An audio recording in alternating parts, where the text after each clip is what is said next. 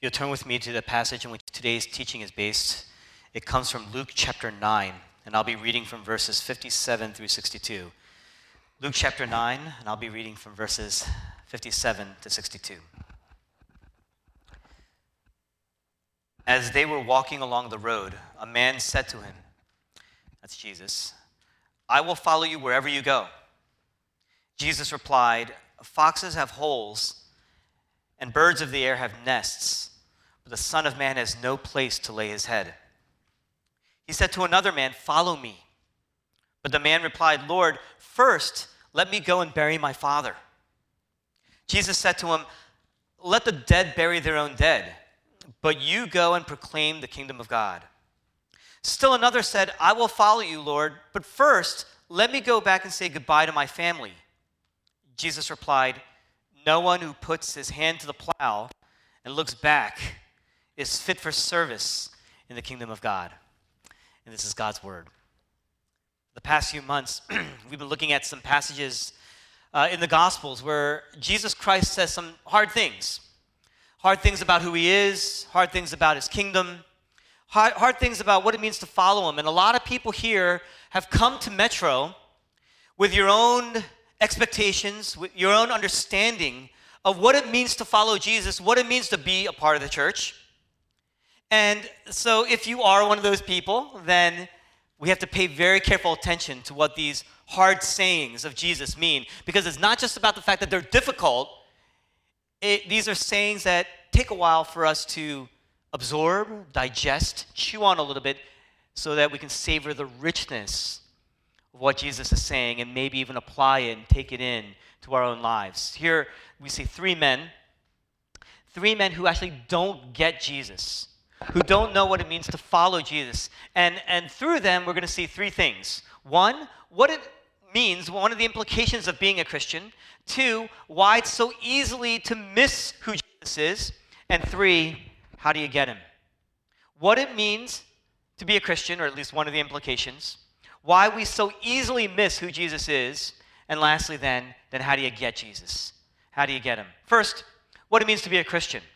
In each of these cases, someone says, I want to follow you.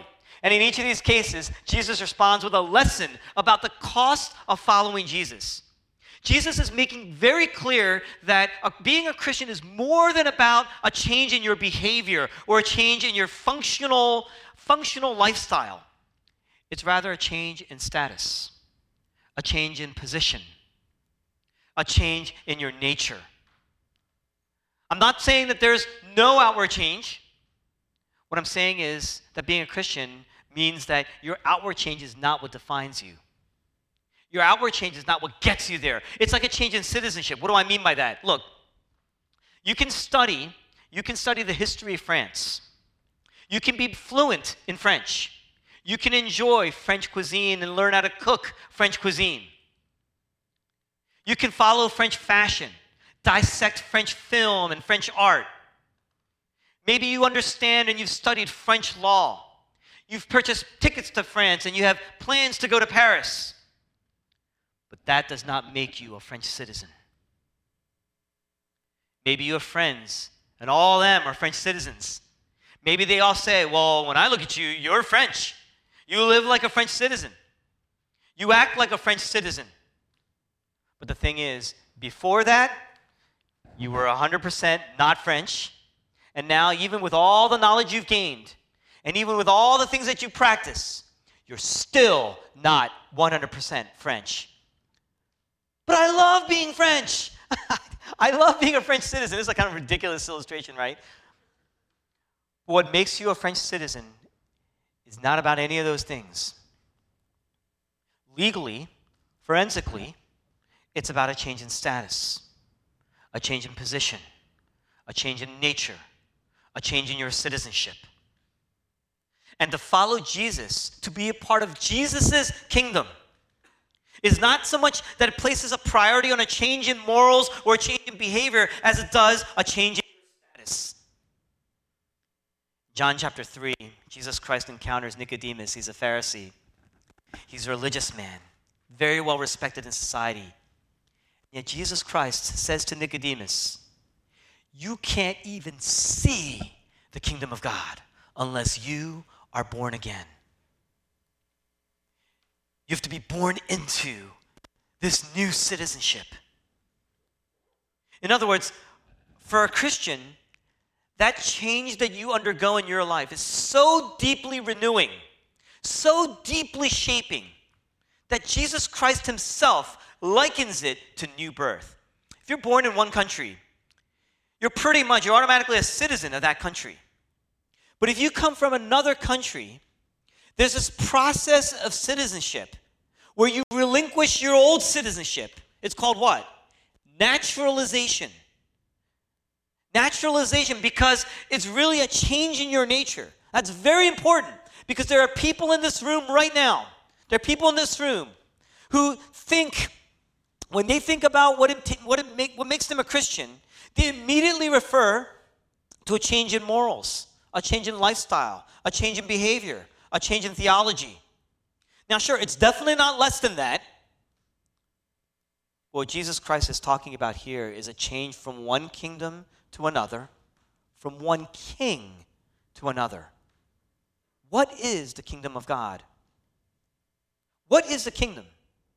It's the power of God external to you. You can't create that yourself. You can't generate it on your own. It's a power outside of you. Martin Luther, the great theologian, referred to this as an alien righteousness.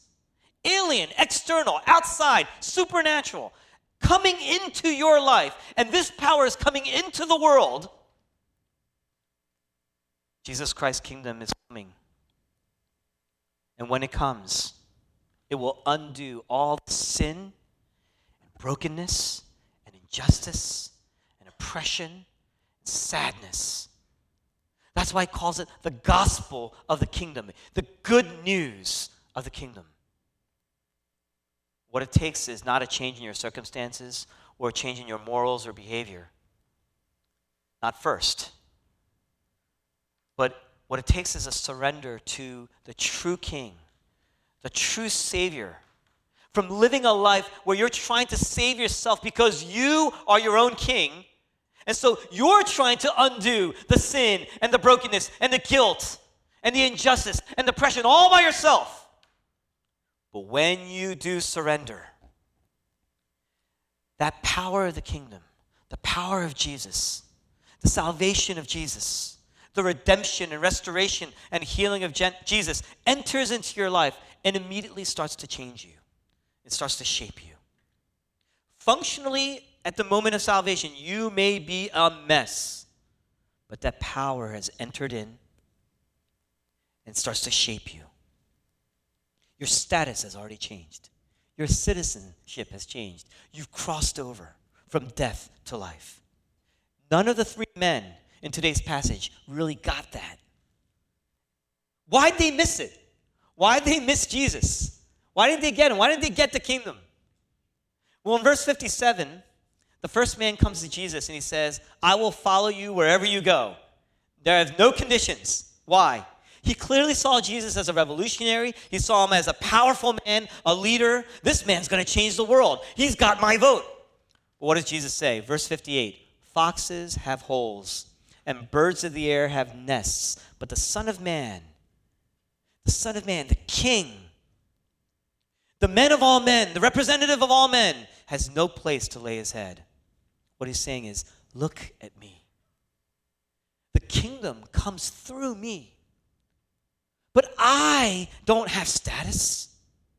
I don't have wealth. I don't have credentials. I don't have influence. I don't even have a home, he says. And so that must mean then that the kingdom of God is not about wealth. It's not about worldly status or credentials or influence or what neighborhood you live in or what school you graduated from. That must mean that the kingdom of God is not about anything that the world considers great, that the world deems successful, because I have none of these things, he says. But if you look around, people are being healed, lives are changing. In other words, everything that you may think that will make someone successful. This is the way to be noticed. This is the way to become great. This is the way to be acceptable. This is how you get by in life. You need to build wealth. You need to, to build your pedigree, work hard, climb that ladder, claw away at it, reach for it. Jesus says, I never did any of that. I don't have any of that. The kingdom of God one day will bring a greater reality, greater than anything that anyone has ever dreamed. So it's going to take more than anything we could ever accomplish on our own. One day there will be no more death, no more tears, no more fear, no more injustice, no more oppression, no more brokenness. Think about all the broken relationships you have in your life. There'll be no more broken relationships.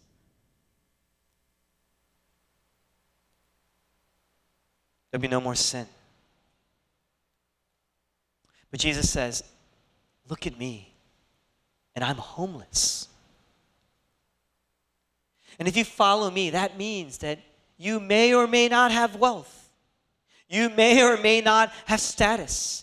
You may or may not have power. You may or may not be acceptable to people around you. But my kingdom is not built on worldly wealth and status and power. It's built on generosity. It's built on humility. It's built on weakness and will come through brokenness. And you, as a result, if you're going to follow me, you must be at war with yourself to let go of these things that the world values, to not rely on these things that the world values. Jesus Christ is ushering in a new kingdom. That means you have a new identity, an everlasting life, a new life Nothing you are working for today will last forever, but if you look at Jesus, he's bringing the kingdom. An eternal kingdom. How does he bring that kingdom?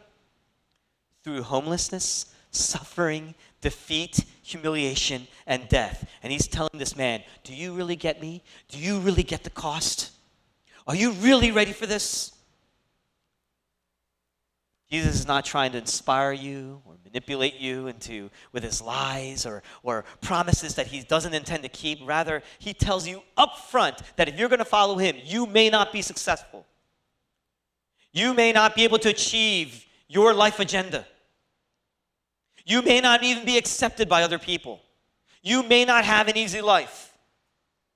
Nothing wrong with any of those things, but you must loosen your grip must surrender these things to the king. You know what that means? You may not be a killer at work. You may not be that closer that you wanted to be. You may start to treat some people differently than the way other people at your level treat people.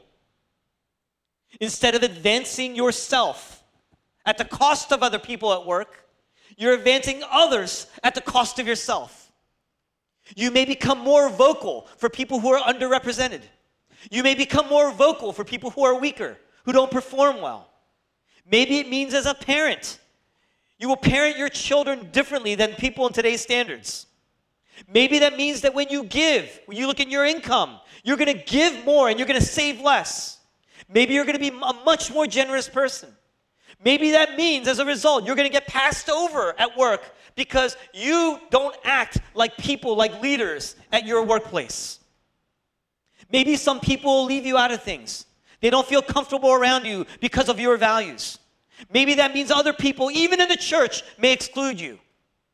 Maybe some people will risk, maybe you're going to risk being taken advantage of. But greatness will not be defined according to worldly standards. And so because you have a deeper humility, a deeper compassion, the compassion of Christ, the humility of Christ, the surrender of Christ. Jesus has become your king. Then you will also be endowed with the courage, a greater courage to follow him and obey him. No matter what, Christians will never be surprised if they suffer, especially if they suffer because they have made decisions as a Christian. To know Jesus, to be a Christian, is to understand suffering, to understand tears, to understand betrayal, to understand humiliation, to understand sacrifice. You know why? Because we serve a king who, under, who has suffered, who have cried tears, who've been humiliated, who's been betrayed, who died. And yet, through that, you will understand resilience and endurance, forgiveness, bravery, courage, because you see the real reality beneath that visible reality that the world follows, and you get the cost, and it's worth it. The first man, he didn't get Jesus. He didn't get the cross, the cost. He didn't get the cost of following Jesus. The other two men, maybe they understood the cost. I don't know. Doesn't say. But they definitely didn't get the priority of following Jesus. So you have the first man, he didn't get the cost of following Jesus. The other two men, they didn't get the priority, the urgency of following Jesus. Jesus says, Follow me. And you know what they say? Verse 59 and 61, and I kind of put it together. Yes, I'll follow you, but first, let me bury my father. But first, let me say goodbye to my family. Jesus responds, Let the dead bury the dead. Verse 62, don't you dare look back, he says. Now, some of you are thinking right now, that's pretty harsh. I mean, the guy couldn't even bury his father. The guy couldn't even go back to his home and tell them he's leaving. I want to submit to you that that's not likely what Jesus meant, and it's not likely what they meant. Remember, Jesus was with his disciples. He literally lived with his disciples. And so to follow him in ancient times, that meant to leave your house. But in ancient times, a lot like a lot of Eastern cultures today, there's nothing more important than your family. Your family is your life. Your family is your lifeline. You never, ever turn your back on your family. You never leave your family.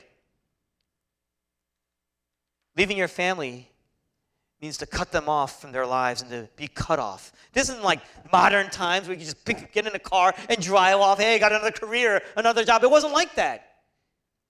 What your family did, that was your livelihood. To walk away from them was certain death, and it would devastate them. In Jewish law, if a young man's father was actually dying, you were required, you were required by law to sit beside him until he passed and then you would bury him. Jesus would never violate that law. He would never violate that.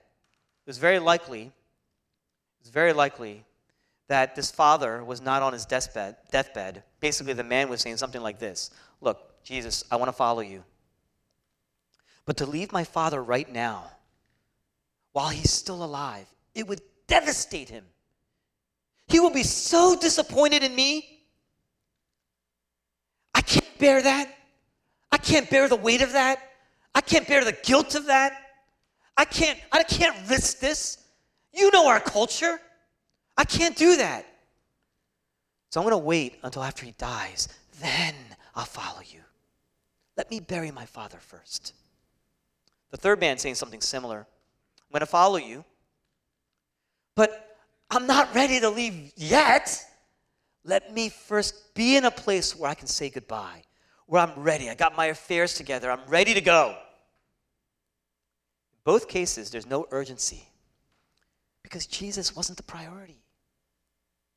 In both cases, Jesus is saying, they're, or they're saying, Jesus, I want to follow you, but I've got some conditions, some provisos, some qualifications, some caveats here. In both cases, they want to follow Jesus on their terms. And to both cases, Jesus is saying this if you come to me with conditions, if you come to me with on your own terms, if you come to me with your qualifiers, then when things are hard, when you start to suffer, when trouble, you're going to start looking back. You're going to look back because you came to me as really just a, a negotiable improvement. I am a negotiable improvement in your life when you're supposed to come to me as the ultimate priority with great urgency. You want to follow me? I want total surrender, nothing less than total commitment. Dietrich Bonhoeffer, he was an old German Lutheran preacher that lived during a time of Nazi Germany. Dietrich Bonhoeffer says, When Christ calls a man, he bids him to come and die. There are folks here who say, well, you know, I'm a Christian because I believe in Jesus. I believe that he died for me. I mean, let's just leave it at that. I'm good with that. I get to go to heaven, you know, I'll go to church, do some stuff, but that's enough. Okay, what you're really saying is, what you're really saying is, Jesus Christ is my Savior, but He's not my King. He's not my Lord. And you can't have that because think about this. If Jesus Christ is your Savior, but He's not Lord, then sin wins in the end. Jesus Christ has no control. Sin will ultimately win. But if Jesus Christ is your Lord and yet not your Savior, then that means sin wins. There's no salvation. You still have to earn it on your own, and you can't. The only way that Jesus Christ is Savior is if He is Lord. And so to submit to Jesus Christ as your Savior is to submit to Him as your Lord. What does that mean? That means you got to remove your conditions. You got to remove the barriers that are in your way. All those things that you're using as negotiating points that get in the way of serving Jesus Christ as your King. You know, we live in a society where we don't have kings in, our, in the society. We don't know the implications of serving a king. We get to vote for our leaders. We get to talk about our leaders at no risk, pretty much complete freedom to do that. Whether or not, you know, you're in arguments and endless debates and, and fights and all that kind of stuff aside, it is perfectly legal to do that. Everything comes to a vote. What Jesus is saying is there are no conditions in following me. You can't negotiate. You can't come to me on your own terms. For some of you, that biggest barrier in your life is your family. That family that may have brought you into the church may actually be a barrier in your life. Maybe your parents are a barrier in your life. Maybe your career is that barrier. That's your but first. Very tangible things. Other people, much less tangible. Maybe it's security, that need for security. Maybe it's approval. Maybe it's some pursuit of happiness. One of my favorite movies is Chariots of Fire. It came out in like 19, early 80s, 1984-ish. Won Best Picture. Won an Oscar for Best Picture. True story about a man who was an Olympic athlete. He was a sprinter. He was a Christian. Later on, he went to China, and there he died. But he was going up against a man, a Jewish man named Harold Abrams. And Harold Abrams is just obsessed with winning. You know why? Because he was a Jewish man living in, anti, in an anti-Semitic world. Right? During the time of World War I, World War II, right? In that, in that, time, in that era. And so he just wants to prove himself. He wants to beat everybody in his way because that way he can say, I've proven myself, I've arrived. He's just desperate to win and to win and to win. And at the climax of this movie, he turns to his friend and he says, I don't even know what I'm pursuing anymore. I don't even know what it is I'm running for. How do you identify what your terms are? How do you identify if there's some thing in your life that's non negotiable that has made Jesus negotiable? How do you identify that barrier that may be in your life? Ask yourself, what is my greatest nightmare? What's the one thing? A lot of us have many things. But what's the one thing that if I lost it, my life is over? It'll just ruin me. For some of you, it's tangible wealth, a relationship. For others, it's less tangible. You need the approval. You're desperate to maintain your reputation. You need the approval of other people in your life.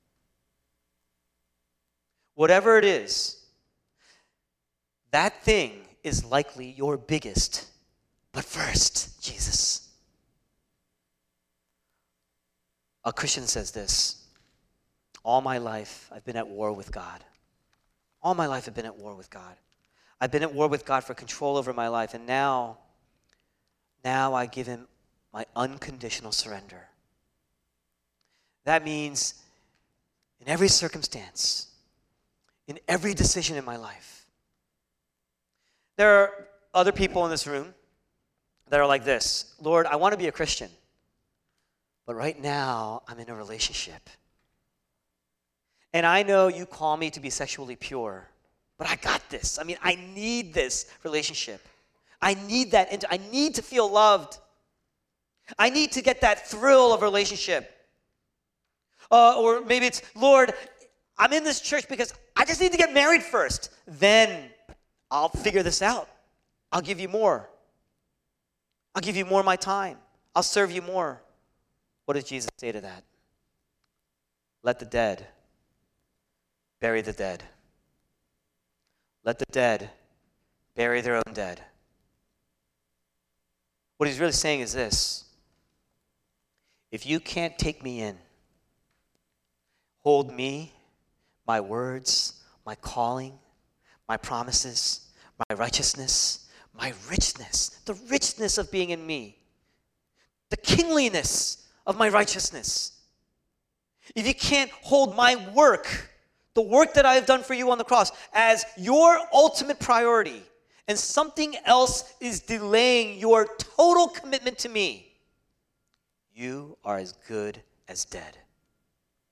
Because if your career or your relationships or your family acts as that condition that keeps you from coming to me, that barrier, what you're really saying is you're trusting in those things. Those things are your Savior. And we just said, whatever is your Savior is your Lord. That means that if you trust in those things as your Savior, you will serve and obey those things first as your priority. Those things are your King. Those things won't last. They cannot save you. They cannot help you cross over from one kingdom to another, one citizenship to another. And because you've placed your eternal hope on something else apart from me, Jesus says, you will die. You will die. Some of you are constantly swayed. I mean, you're straddling two worlds. It's almost like you want dual citizenship. You know, you think the gospel, because God is so gracious, that you're going to get dual citizenship. And you're straddling between two worlds and you're wondering, why am I so anxious all the time? Why am I so unhappy all the time? Because you're trying to serve two kings. It's exhausting. One king tells you the rest, rest, rest in me. The other, the other king tells you, you better work, work, work if you want to get there. You want to serve your family? You better work at it. You want to grow in wealth? You better work at it. You better, you better step over people, treat people, or do whatever it takes to move up.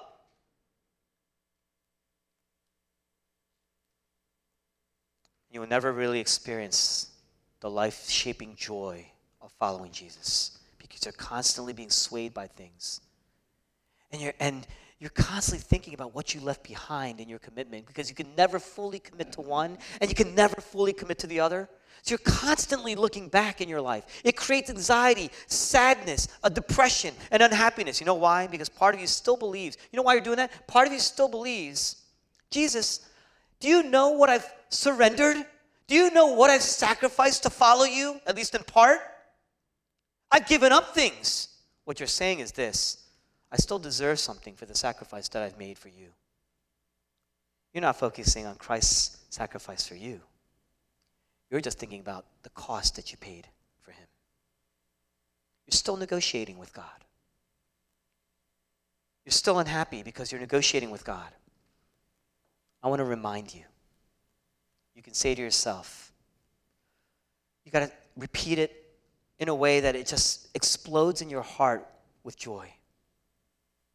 You know, that's what it means to preach the gospel to yourself. You got to remind yourself over and over. I don't care if listen to music or hymns, poetry, readings, community group, all those resources that God has provided.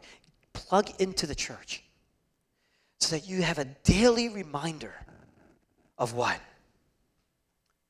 I have Jesus. Christ is mine forevermore. I am a child of God. I have His glory. I have His power. The power of the Holy Spirit that gives me new life and raised Jesus from the dead. That power resides in me. That means that I have the power. Christ has already defeated sin. That means that I have the power to surrender, the power to let go. I have His kingdom entered into me. The fruit of the Spirit growing and planted in me. And I trust that that's way more than enough because I can take Jesus at his word. Look, it's okay to want to get married. It's okay to want a good career.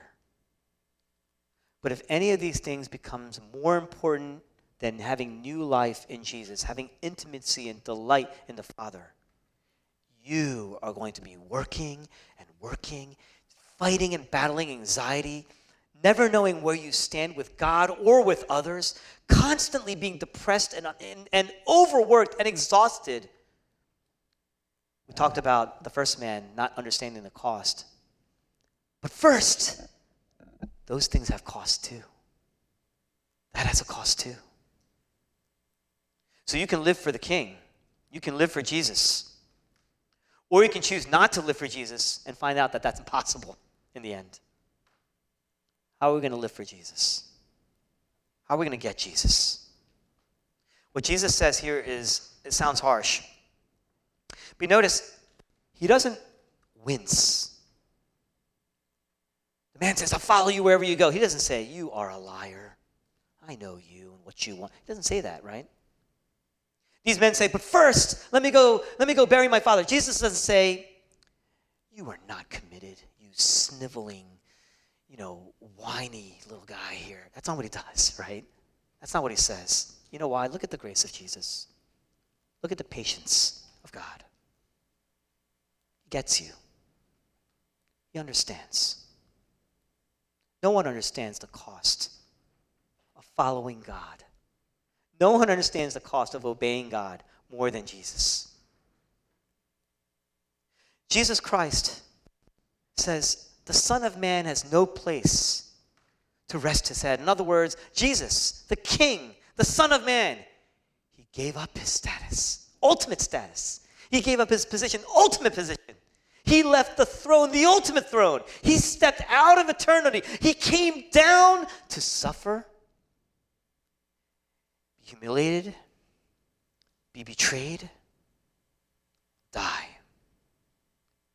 This was the cost of his obedience for Jesus to remain on mission. The second man said, Let me bury my father first. In other words, let me see my father buried. I don't want to do this to my father. What does Jesus do? At the cross, the father saw his son buried.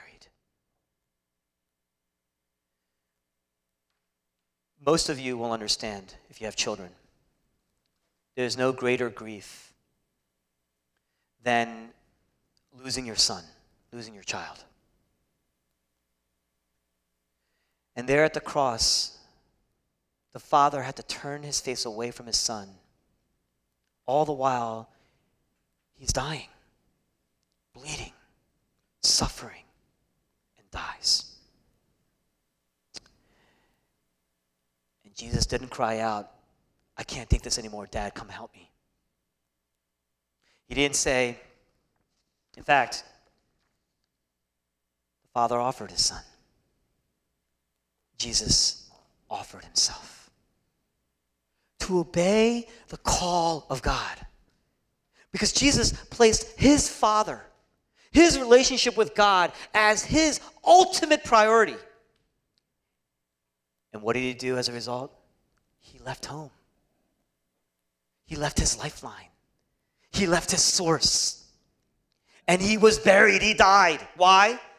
So that we loosen our grip on the things that we call home. So that those things don't have control. So that we would not be spiritually dead. Jesus Christ went into the grave so that we could come out of the grave. Jesus Christ went into the grave so that we could be given new life. We would be resurrected on the cross. The third man, he said, let me say goodbye to my family, right? That's what he said. Let me delay a little bit. Jesus Christ never delayed. There was an urgency. He never delayed his goodbye. On the cross, he cried out, My God, my God, you've forsaken me. Why have you forsaken me? In other words, this is the ultimate homelessness. I've lost my ultimate home. My home was in the Father, the Father was in me, and now the Trinity has been ripped apart. I've lost my home. I have no place. This is the ultimate fatherlessness. I have become disowned by God. This has devastated my father as I die on the cross. And it has devastated me. You know, this passage, when he says, when he cries out, My God, my God, why have you forsaken me? It's the only place in the Gospels where Jesus doesn't refer to God as his Father. Why? That great hymn, He left his Father's throne above, so free, so infinite his grace. He emptied himself of all but love and bled for Adam's helpless race the entire time on the cross as his father left him for dead. The world has already rejected him. He was reciting scripture, Psalm 22. That meant that even though all the while darkness has come into his life, completely overshadowed him, God was still the ultimate priority. He trusted his word, never wavered to the end, faithful to the end, always on mission. And so on the cross, he turns, as he's dying, he turns to the criminal on one side and says, Today you will be with me in paradise. He's thinking about Mary, he's thinking about his disciple John. He says, Father, forgive them. Forgiveness through the brokenness. He says, Father, forgive them. They know not what they do.